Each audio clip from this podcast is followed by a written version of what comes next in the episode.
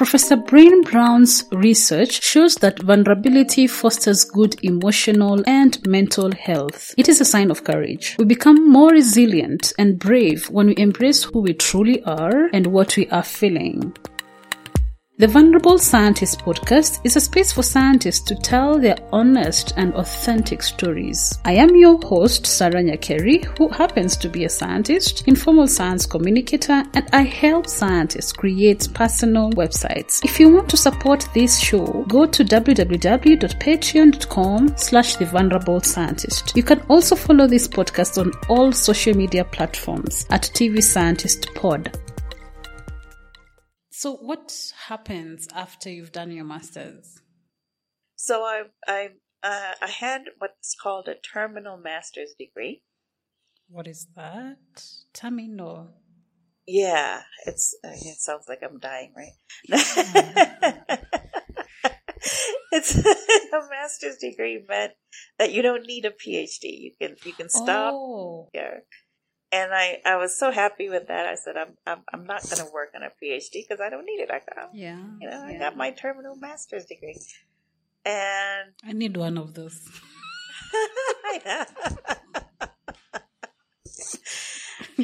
so I'm there trying to explain all these ideas into in my head to different people, and I'm banging my head against the wall, and I'm asking, where do I, where, where is a school? Where do I go get training on how to get people to understand a new idea? And my mentors are looking at me like it's called a PhD. I'm like, no, I don't need that one. Mm-hmm. I just I have a terminal master's. I just want to go to a school where I learn how to explain a new idea. It's called a PhD. Why? Why exactly did you want to do that? How to explain a new idea? Because I was trying to explain it at work and nobody everybody was like, We don't get what you're trying to say. Ah. I'm actually thinking this is a serious thing, like. But I get what But you're I get what saying. you're yeah. saying. yeah. Mm. Yeah. So several mentors from Carnegie Mellon. Uh, one of them, uh, Indira Nair, being uh, she was uh, uh, she retired now, but she was vice provost for education, Mm. and just kept on like, "Have you decided on doing a PhD yet?" Nope. How about you read another book? Why? No reason. Just read another book. For what? What? and I'd come back with more questions. Have you decided on a PhD yet? Mm. Nope. so probably about five years of reading books, I was like, I think you're serious. I need to go get a PhD. And she was Wait, like- reading, Reading books. Yeah, we, she'd give me a book to read, Mm. and then, um, like for example, Small is there's a, a old book called Small is Beautiful, and she'd say, "Come back and tell me your ideas," and I'd, oh, this is so useful for this, and this, and how would you explain that to other people? Conceptualize it. Don't you want to write a, an article? No, not particular. I just this was cool. So she'd get frustrated. She'd give me another book to read. Then she gives you another book. Another book. yeah, the, what was it? The the the, the power of of uh, unreasonable people or something. 'cause I was very unreasonable. Wait, so for So that, for that- those five those years, five years, that's what you were that's what doing? you were doing? Reading books? Reading books? Well, I was doing my work. You know, I had my full time job. Uh, I was consulting. Oh, Uh, oh, what exactly? Yeah. So I had a group. Uh, it was uh, um, oh, oh God, I'm forgetting the name of the company I started and then stopped.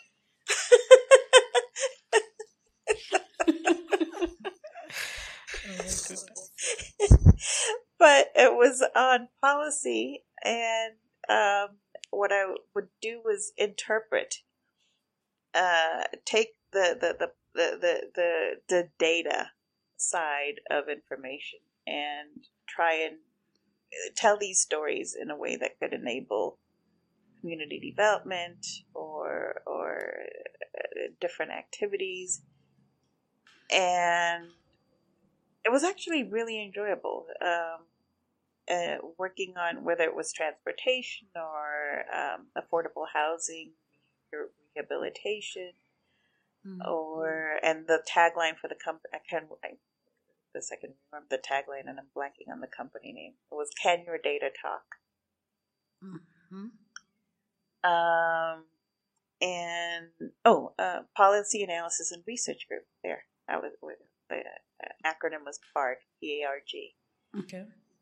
And so I did that, and then I started realizing that that traditional economic theory was not helping me with the um,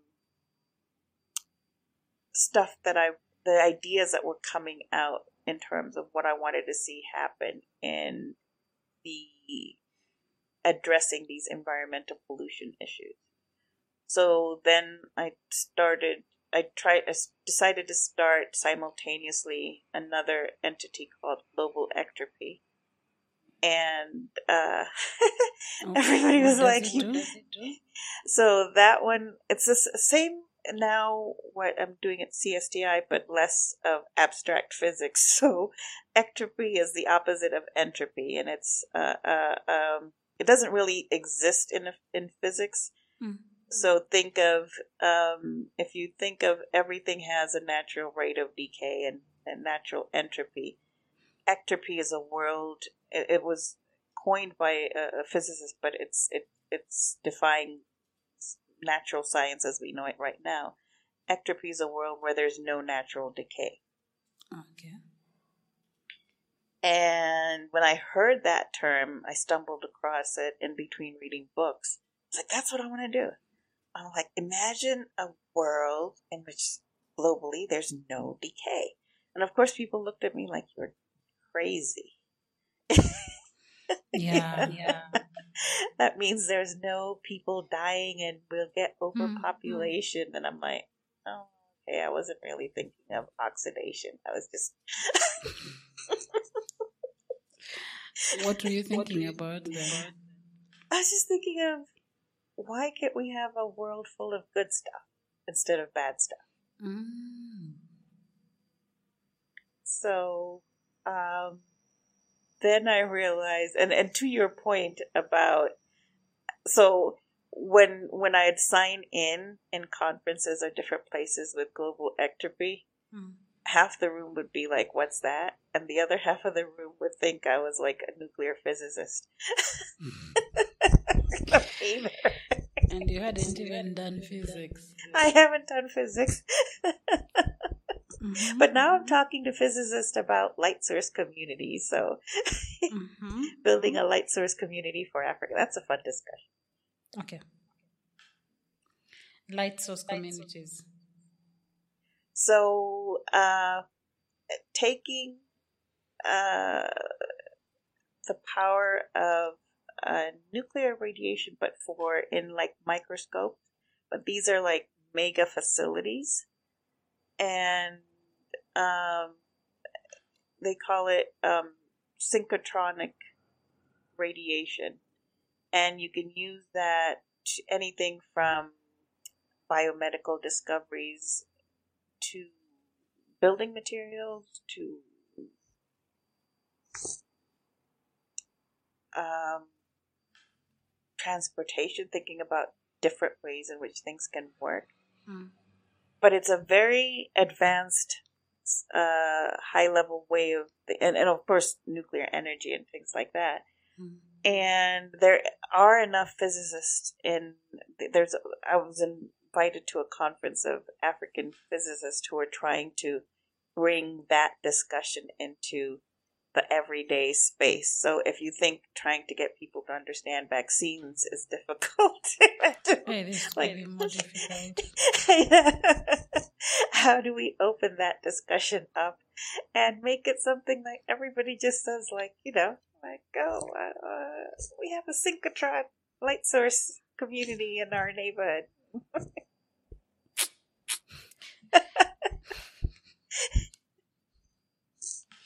Mm-hmm. mm-hmm. See, it's like a soap opera, right? Science is yeah, so much yeah. fun.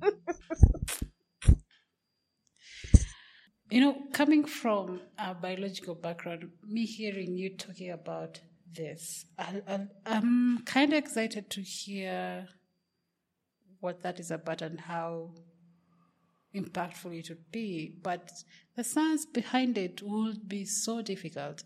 And I'm kind of thinking what happens through someone's mind when I'm explaining something. and I'm so excited explaining it, yet they're like, um, no, you're you're you're you're exactly saying the same thing that the team that works with us says. Like, okay, Cecilia, this is wonderful, but you do realize that to prove something in science, we have to take something very small, very tiny, very minute, mm-hmm. and build an argument for one thing. And here you are trying to build a whole universe. How many people? I was like, oh, can't you just you know, compartmentalize and do modular and one person works it and they're like, no, this takes like five people to do. Oh, okay. Okay. And you're right. You're right. It is difficult. It yeah. is difficult because um, the layers, it's not like making a legal argument, even though legal arguments are difficult and require often large teams, right? Mm-hmm. If you're trying to mm-hmm. do, think of constitutional reform. Mm. So um, even if you know what the Constitution says, you're trying to change one thing. That's a big deal, and it's the same thing with all of this. Um, when you're when you're trying to say, I, we think this is a good vaccine for COVID. It's like a medical constitutional reform, right? Mm-hmm.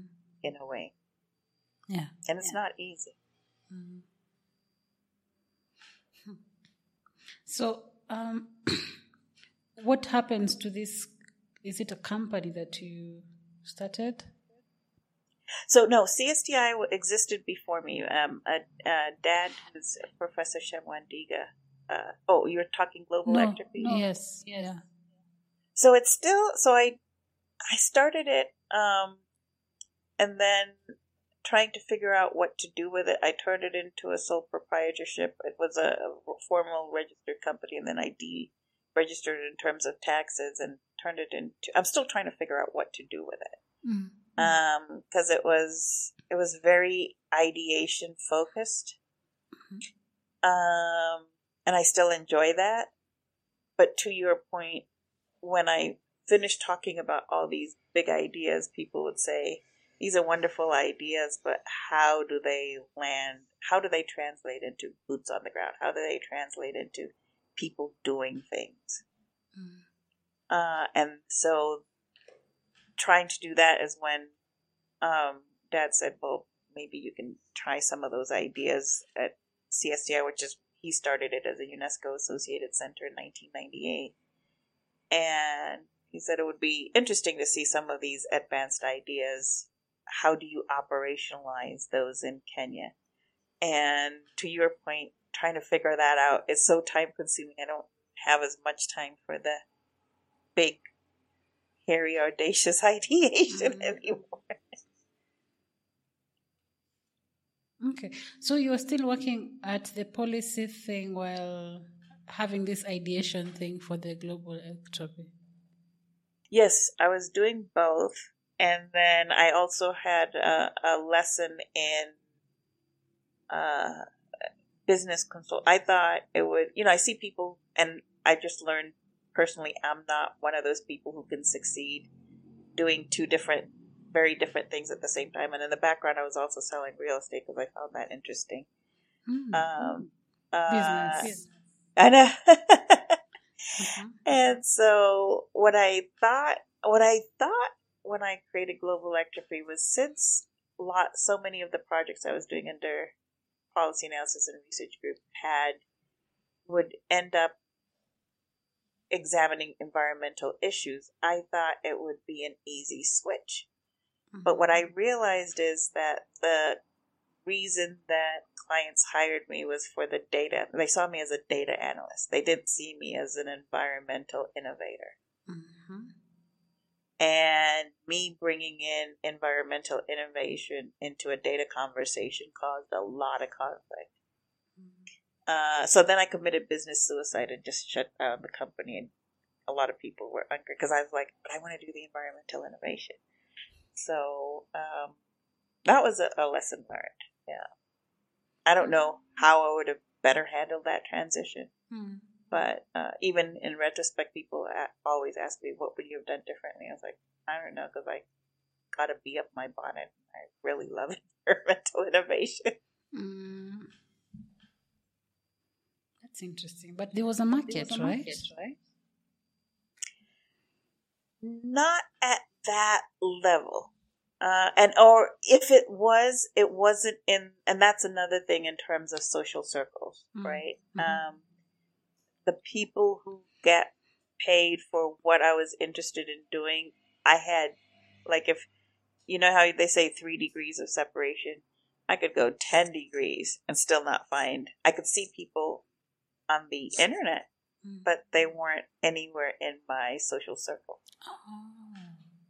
So without that, it was very difficult to have the daily conversations on how do you get paid for this. Wow. Do you, do how, okay. Have you realized that most people, when they talk, talk about, you know, selling your skills or starting a business or all these things, there is not so much conversation about how do you price something, maybe a product or a service or something. Like there isn't much discussion around that. Exactly. And it's a difficult it's a difficult conversation, right? Yeah. Uh, because first we come we have we have a bad habit in society, which is we assume that I'm out to get you. If I'm asking you what do you want to pay, it's because I'm out to get you. Yeah. Right. Yeah. instead of thinking, and it's not barter, it's just thinking, the real question one's trying to see is what is this worth to you, Mhm. right? Yeah. And when you're saying what is this worth to you, then people start all this other ideation about, you know, social class. Like that's really not what one's trying to ask. Mm. like if I if I've sat down and I've I've done all this work and I know that when I was doing my other work I, I'm I'm I've never worked below like for example even me coming to Kenya, right? Mm. It, it was $150 an hour is considered huge in Kenya. Uh, for consulting work in the US, a small company, that's normal. Mhm. So then I'm like, okay, but the cost of living in Nairobi is no different from San Diego. So Mhm. now you want me to work for less than $150 an hour. The cost of living is the same. And if I ask, what's it worth to you, I get some sheng insult. What what kind of sheng insult? I would say Kwenda is the, the best No. polite thing. Which means go away for, for people. Yeah. uh, and you're like, okay. Kwenda huko. Yes. Mm. So, and and really, all you're trying to do is, I'm not trying to diminish your self worth, but I'm not going to give up mine either, right? Yeah. yeah. And then people start saying, and then people start trying to reverse, you know, what we call the U.S. psych you out, right? Mm. Uh, see, what you do is not so special. Mm. And you're like, oh, really? Okay, you do it. Wow. Well, we don't need it.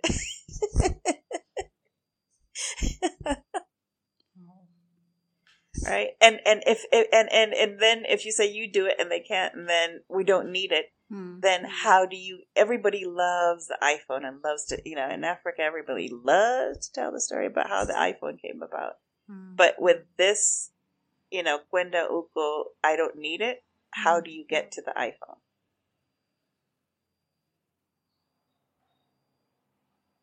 Good question.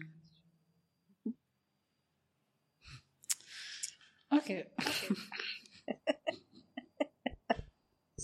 I don't know. You've taken me away. Like I was just in my own head, just thinking. And anyway, um, You've distracted my head. Sorry. hey, disruptive innovation, right? okay, yeah. So um, now you've stopped doing this, and what happens after that? Like, do you go directly to SDR, or is, is there something that happens between that period of you being in this company that does policy? What happens? Do you go back to school? Do you go to another company? What happens? So yeah, so then I decided to do the PhD. Hmm. Finally, I finally gave in, and I and and I, then I decided After five years. after five years. With the same lady? yes. Okay. Uh-huh. And so 2000, so we started talking in 2005. 2010, I Mhm. decide I'm going to do the PhD and then another, you know, everybody's asking me, what do you want to do? I was like, oh, I want to understand policy in Africa. Mhm. And so uh, the universities for that are in Wisconsin in the US. Mm. And I decide Pittsburgh is cold enough. I'm tired of winter. So I'm going to study in California. Mhm. And they're like, well, okay, but there are no policy, there's no programs for PhD in policy in, in California. So I was like, okay, so I'll study psychology. Mhm. Why Why psychology? I decided organizational design and, and organizational psychology. what is that? What is that? Uh, the use of uh, psychological principles to bring about a behavioral change in organizations. Okay. Uh-huh, uh-huh. So uh, I went to, um, uh, and I'd, I'd sampled different schools, and, and some faculty at Stanford and at Berkeley had told me, you know, you're coming into this in your 40s, it's going to be a huge emotional. Every time we see somebody in their 40s coming in, Mm, at least in the US, maybe Mm. not in the European system, mm, they break down because the, the PhD system is designed uh, to treat people like babies. You know, like you're a young person and you, you and it's not designed for an adult who's 40 who has 20 years of experience Mm, coming in to formulate ideas. mm. I'm like, but I need to get a PhD, so let's give it this a try. And it was a disaster. Why? oh, uh, locked head with faculty. Um, and then in the middle of that, there was just bad living experience in. Uh, it, it wasn't as bad as George Floyd, but I did get you know regular death threats where I was living, and I I'd never experienced that. That was the, my first time experiencing that, and that was At you, in your forties. In my 40s. I mean, I you know, you you go you it's not that nobody ever doesn't experience racism, but there Mhm. was never I had never been in an environment where I'm surrounded by it. Because I'd always been in places where yeah, one or two people say something absolutely crazy and then 10 people are like pulling you aside and giving you a hug and saying we're so sorry. Oh, but now this environment is like there's no such thing. It's just ah. And I'm like, and then it's shocking because you think, oh, California is so liberal. Not. Uh, you think it's it's this melting pot, and then you start getting all these shades of racism. You know, it's it's uh, like you, you there's this. I didn't fit the model because I'm black, Hispanic, and Mhm. African. So then you start getting hit by you're not Asian, you're not Latino. I'm like, okay. Uh, and and and even like illegal Mexican immigrants or illegal uh, Honduran immigrants, you know, giving you an attitude like, "Who are you? I'm better than you." Why? Because you're black.